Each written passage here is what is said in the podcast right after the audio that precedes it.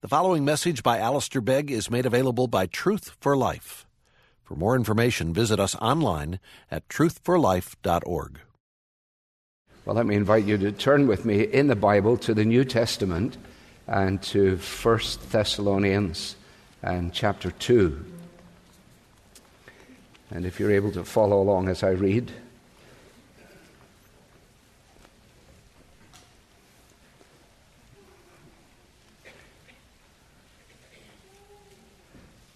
1 Thessalonians 2 and reading the first eight verses. For you yourselves know, brothers, that our coming to you was not in vain. But though we had already suffered and been shamefully treated at Philippi, as you know, we had boldness in our God to declare to you the gospel of God in the midst of much conflict. For our appeal does not spring from error or impurity or any attempt to deceive. But just as we have been approved by God to be entrusted with the gospel, so we speak, not to please man, but to please God who tests our hearts. For we never came with words of flattery, as you know, nor with a pretext for greed. God is witness. Nor did we seek glory from people, whether from you or from others, though we could have made demands as apostles of Christ. But we were gentle among you, like a nursing mother taking care of her own children. So, being affectionately desirous of you, we were ready to share with you not only the gospel of God, but also our own selves because you had become very dear to us. Amen. Father, you search us and you know us, you know our needs, need for lucidity, brevity, clarity, attention. We need you to be able to speak, to be able to hear, to listen, to understand to trust the Bible and to obey it. And so to you we look, and we pray in Christ's name. Amen. Well, those of you who are around routinely uh, know that I have been absent. I wasn't absent last week, but I wasn't preaching. I was absent before that. And we have left uh, the book of Jude um, sitting somewhere over there, as it were. And I would imagine that some came with the expectation that this morning we would pick it up right where we left off. I've chosen not to do that for a couple of reasons that I'm going to explain. One of them is that this morning we would be coming to a text which reads immediately Woe to them for whom the gloom of utter darkness has been reserved forever. P.S. Happy Mother's Day. so as I was mulling that and thinking about it, I said, Well, I'm not, I'm not sure about that. No, I mean, I'm very sure about what it says, and we will come to it. But it was also because of the fact that we have spent the last week or more um, actually thinking about and challenging and encouraging ourselves and encouraging other pastors to take seriously the role of being a pastor of being and being a shepherd. So, for those of you who say, well, how does your mind work? How do you come to a Sunday like this? How would you ever determine? Especially if you're stepping out of the series that you're in. I'm telling you how I got to this. I got to it by thinking, it's Mother's Day. And my mind and my heart is full of the challenges, privileges, and responsibilities of pastoral ministry, which have been the focus for us and some 1,500 others that were with us. And as I was mulling all of this, and I'm not talking about it like yesterday or something, I'm talking about it actually in the past two weeks. As I thought about it, I was reminded of a story that had uh, come to me through one of the participants in the event.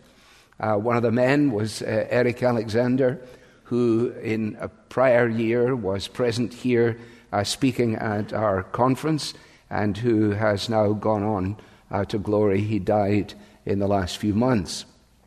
But he told me of how, when he was a young man, he was given the privilege of being the, um, the, the master of ceremonies. He was given the, the privilege of introducing a particular preacher in Britain at that time, Dr. Martyn Lloyd Jones. Lloyd Jones, who had been the assistant to the physician of the king, Lord Horder, and who had left his medicine behind to become a pastor in a Methodist, Calvinistic Methodist chapel in his native Wales.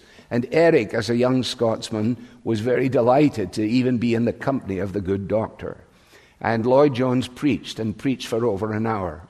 And when he sat down at the end of it all, and Eric sat beside him, Eric was very keen to find out how he responded to this. And so he said to him, uh, Dr. Lloyd Jones, how do you feel? And Lloyd Jones said, I feel tired. And Eric, pressing him for more, received this response. Lloyd Jones looked at him and he said, Young man, what I've just done is the closest that a man may come to the experience of childbirth. Hyperbole? No, I think he had Paul's statement in mind from Galatians chapter 4, where Paul says, My little children, for whom I am again in the anguish of childbirth until Christ is formed in you. And so, as I was thinking about that, I said, Here we are. This is the route that allows me to, on this particular morning, acknowledge what it means for God to have given us motherhood and to face the challenge of what is involved in being made a shepherd of God's flock. So, in other words, I think what it gives us the opportunity to do is together say we are thankful to God for motherhood, and it enables us in some measure to know how to pray for those who are given the responsibility of pastoral ministry. That's really, that's really the framework. Now, to set 1 Thessalonians in context, and just very briefly, you will need to go back and read in Acts chapter 17. Uh, because it is there in Acts chapter 17 that Luke records how Paul and Silas and Timothy with him had come to Thessalonica. Things had not gone particularly well in Philippi. They weren't going to go particularly well in Thessalonica either.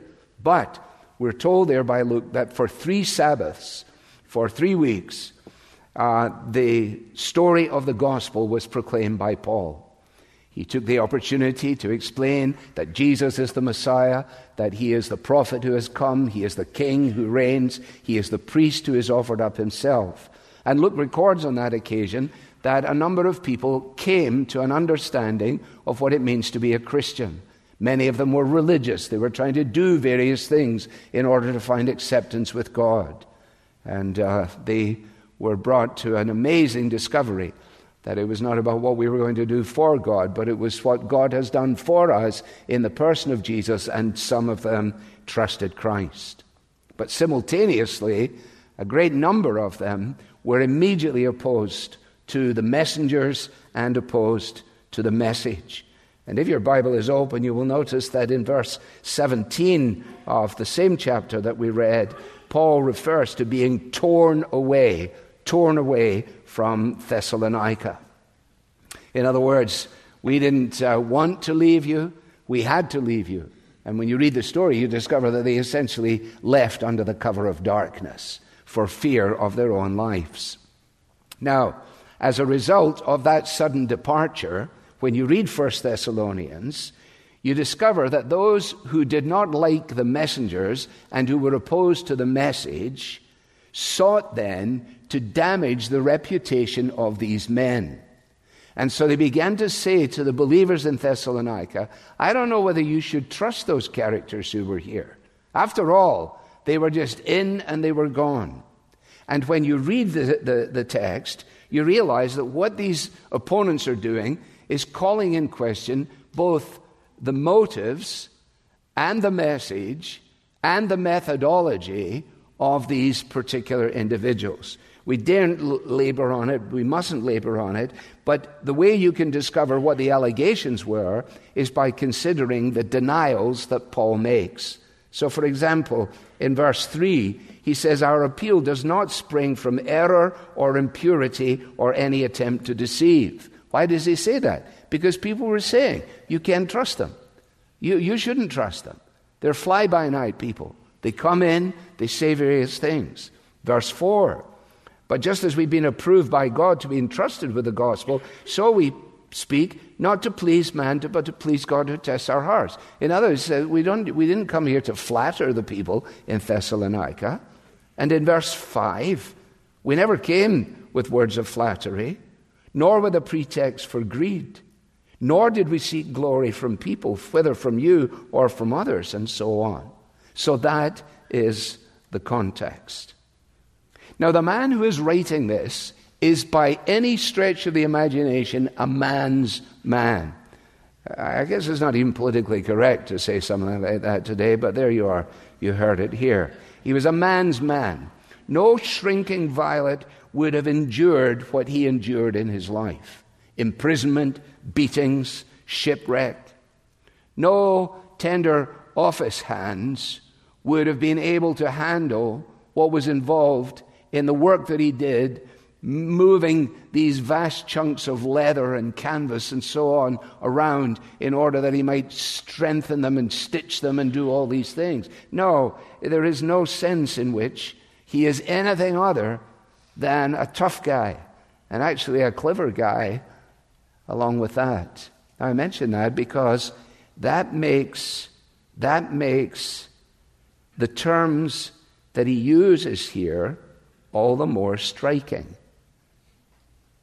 I mean, if he was our. No, we'll leave that alone. He is who he is, and what does he say? We were gentle among you, like a nursing mother. In fact, if you go back to verse 17 that I mentioned earlier, when he says we were torn away, he says we were torn away in person, but we weren't torn away in heart.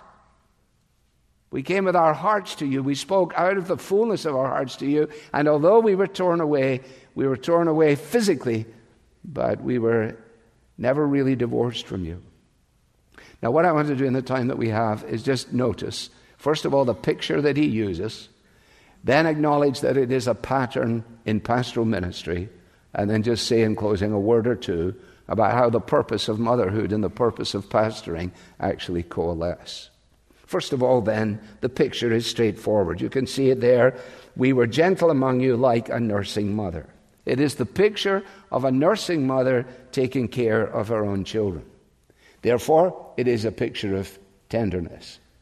It is a picture of selflessness.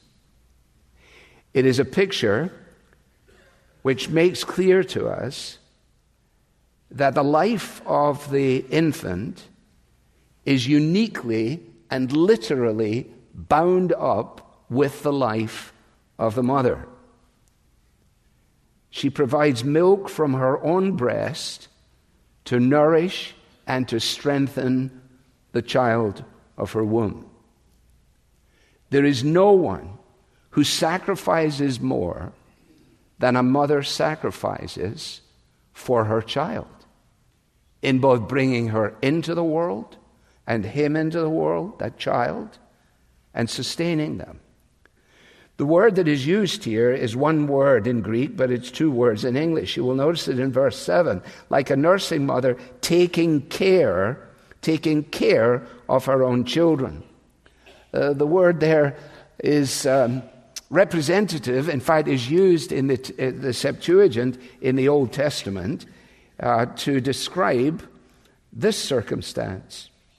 If you come across a bird's nest in any tree or on the ground with young ones or eggs, and the mother sitting on the young or on the eggs, you see that picture. you look at those tiny little chicks, she says she's going to kill them the way she's sitting on them. Is she sitting on them? She's sitting on the eggs. What is she doing? She's keeping them warm. The verb here is the same verb. She's taking care of them. In other words, a picture of provision, of protection. And it makes clear a number of things. First of all, that motherhood is not a job that has certain tasks attached to it. It's a calling that demands affectionate commitment. It calls for a mother to actually attempt, at least, to be equal to every crisis and to learn to anticipate the unexpected. Somewhere along the line of the second half of the 20th century, motherhood uh, was devalued. Motherhood was uh, set in a category that would appear in some ways to be demeaned if the mother was, quotes, only a mother. So I would be in company and people would say, Well, do you work? And the person said, Well, I'm a stay home mom. They said, Well, I understand that, but do you work? Well, apparently they must have been going out so much that they didn't know how much work was actually going in their absence. I just made a note of the things that a mother has to be fairly expert in in the fulfilling of her work alphabetology, agathology. Agathos is Greek for goodness. Bacteriology. Let me look at that for you. Chaology. That's right. Chaosology. Chaology. Dermatology. Dinosaurology. What are dinosaurs, Mom? Diplomatology. Ask your father. Doxology. Vaccinology. And zoology. When you come into the house and you say, This place is starting to look a bit like a zoo. And in the midst of all of that, the taking care is not daycare, it's all day care. Tears, fears, floods, failures, changing, washing, repairing, comforting, caring through the night. Never ends. And it's not a voluntary position. Motherhood belongs in the hands of mothers. Later on in the same text, he's going to deal with fathers. Notice the binary nature of it. In the real world, you see, there is such a thing as a mother and there is such a thing as a father. And the mother is not the father and the father is not the mother. They're engaged in the project together, but the uniqueness of roles is established by Almighty God. And that is both the responsibility and it is the tremendous privilege. In fact, God uses the picture of Himself, arguing, from the lesser to the greater. Isaiah 66 13. As one whom his mother comforts, so I will comfort you. He says, You're comforted by your mother? I'll comfort you. That's why the mother's embrace, the mother's empathy, the mother's encouragement is so foundational. By and large, in the best of cases, mother is the emotional backbone of the family. And that's why we recognize the place of motherhood. God gave us a gift in motherhood, allowing us to revere the memory of those now gone, to celebrate the presence of those still here, and to pray for those who would love to assume the role. Well, Enough said on that. That's the picture. It's there in the text. We didn't seek glory from you. We didn't do this, but we were gentle among you like a nursing mother. Now, of course, Paul doesn't write this with Mother's Day in mind. It wasn't that somebody said to him, you know, it's Mother's Day coming up. Maybe you want to put a little something in there. No. No, what he's doing is this he's writing in such a way to show how the sacrificial role of a mother should help to frame a pastor's approach to gospel ministry. Therein lies the challenge. Therein lies the challenge. I mean, I don't really want to say all that I've just said about the nature of motherhood and then realize that the application of that to pastoral ministry hits you straight on the forehead and reveals to you the great gap between what you're supposed to be and what you actually are. That the idea of sacrifice and goodness and kindness and threatenings and punishments and all the things that go along with it are all part and parcel of it. That's what Paul is saying. It's not the pattern for shepherdology or for pastoral care, but it is a pattern. Now, the contrast that exists, of course, is that which exists between the authority and boldness of Paul and his colleagues and the sensitivity with which he recognizes he and his colleagues are supposed to bring influence to bear. He has the ability to be bold you will notice he says that we could actually be very bold with you. We have a boldness in God, verse 2, to declare to you the gospel of God. In other words, there's a weightiness to being a servant of the word, whether in apostolic ministry or in pastoral ministry. And what he's saying is, although we had that weight, if you like, we didn't throw our weight around. And so he's able to appeal to what they know. If you go through the text, you will find that on a number of occasions, he keeps saying, You know this, and you know this, and you know this. Well, he could only appeal to that if they did know it. So he says, You know that our methodology was above board. No trickery, no impurity, no flattery. It's on the test. You want to be a pastor? You want to shepherd the people of God? You trying to trick them? You trying to blow smoke? Use it for an occasion of impurity? Mm-mm. No, you can't imagine a mother operating on that, on, on that basis at all. The methods were above board. The message was absolutely clear. You notice, actually, if your text is open, that he's able to say in verse 5 of chapter 1 Our gospel came to you not only in word, but also in power and in the Holy Spirit with full conviction. And you know what kind of men we proved to be among you for your sake. The gospel that they proclaimed, a gospel that had changed Saul of Tarsus to Paul the Apostle. Saul was uh, an arrogant, by his own testimony, Jew from the finest of backgrounds until the day that he met Jesus. And on the day that he met Jesus, his Judaism was not forsaken. He remained a Jew to the end of his life. But the fact was that he discovered who Jesus was. And he had a whole new view of Jesus. And he discovered that the people that he was trying to persecute were actually his brothers and sisters in Jesus. So he had not only a whole new view of Jesus, but he had a whole new view of the followers of Jesus, and he had a whole new view of his standing before God. Because up until that point, he thought that his standing before God had to do with how well he'd been keeping the rules. And then he later on writes, he says, But to me there was shown mercy, that I, who was a sinner before God, was shown the kindness of God. Therefore, it would be very surprising, wouldn't it, if when he then went to minister the gospel to other people, those aspects of the discovery of the goodness of God were not present in his message. No, his message was clear, his methods were above board, and he was motivated not by the things that other people were saying motivated him. He tells them straight up, he said, I wasn't motivated by greed.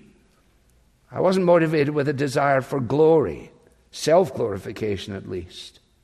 Some of his readers who had become believers as a result of what happened on those three Sabbaths there in Thessalonica were now in need of the pure spiritual milk of the Word. As Paul says, now that you have been born again, you want to desire the pure spiritual milk that you might grow up by it. And Paul understands that. And so, in the same way as a mother provides the milk that is physically necessary for the sustaining of her child, so the responsibility, says Paul, falls to the ministers of the gospel to provide milk where it is necessary, necessary for growth. And in doing that, he says, I did, We didn't talk down to you, but we got down beside you. We came alongside you. And they knew that to be the case. Got down beside you in order that we might share with you. Now, that kind of engagement, certainly even in the short haul, but definitely in the long haul, is such that it was impossible for him and his colleagues to remain aloof. We weren't aloof from you. Actually, we, we shared ourselves with you. You see that as you read on in the text. In other words, they were bold, but they didn't scold. Bold without scold, being bold without being scolding. Charles Warr was the minister of St. Paul's Greenock, Greenock down uh, the River Clyde from the city of Glasgow, a place that you can leave off your list when you go and visit. But uh, he was there in Greenock many, many years ago, and uh, he had in his congregation uh, men who were alongside him in lay eldership, who were there both to watch out for him, to encourage him, to poke him in the ribs, and so on, which is part of the role that exists here. And one particular man, Arthur Caird, C A I R D, Caird, Arthur Caird, came to him one day and he said, You know, things are going quite nicely here, aren't they? He, he, he used the picture of a garden and he said, The, the garden of ministry uh, is developing nicely, it's, it's in, in good shape. And then, putting his hand on the young minister's shoulder, he said, My boy, the garden is still waiting for the blossoming of one flower without which no minister's garden can be fruitful. And then he said, I know we're not everything we ought to be. And no doubt we need a lot of scolding. But we'd all be a great deal better than we are if only you would try sometimes, instead of lecturing us, to show us that you love us. We take all things well from one who always and wholly loves us. Which, in reading this, which is in part painful, but which, in reading this, reminds me of a story from William Barclay, the old Scottish New Testament scholar. And he, he describes a, a situation in the home of, I think it's Barrie, the, the, the, the writer. And the, the mother had been out, and one of the children decided to paint on the walls of the living room. And she returned. And she looked at what was going on. And she said, Who did this? And one little guy put up his hand. And she said, You have painted a lovely picture of your sister. And Barclay says, and that comment made my friend a painter. There was every reason to react in a different way, but in reacting in that way. Now, I hope you see this. I, I hope so. I can't tell because I'm looking at you. I don't know. But the picture here, the picture here that is given us of femininity is actually ultimately a picture of divinity. Because the full embodiment of that which is mirrored in the mother's role is seen ultimately and entirely in Jesus, the chief shepherd, the one who is gentle and lowly in heart, the one who says, Come to me. Even though you're a mess, come to me. You'll find rest for your souls. I'll help you, I'll take care of you. So the picture is absolutely clear. And the pattern that it draws, against which our lives are then gauged, both humbles and challenges us, as it should. And some of you will understand when I tell you that having reflected on these things, the title I gave to this talk was Another Kind Word. The majority of you say, oh, that makes no sense to me at all. I was driving in the car, doing my usual job of commentating on the driving of the entire community apart from myself. we had been at one particular intersection where I, I, I needed to, you know, just direct proceedings. And I must have said things like, "Oh, come on, clown! That's why it goes to green. Let's let's move the thing. Where? I, come on! Where did you come from?" And I, I, I was just like calling the game, as it were. and when when we had moved off and there was silence, there was just a word from one of the children in the back seat, and my son said, "And that's another kind word from your pastor."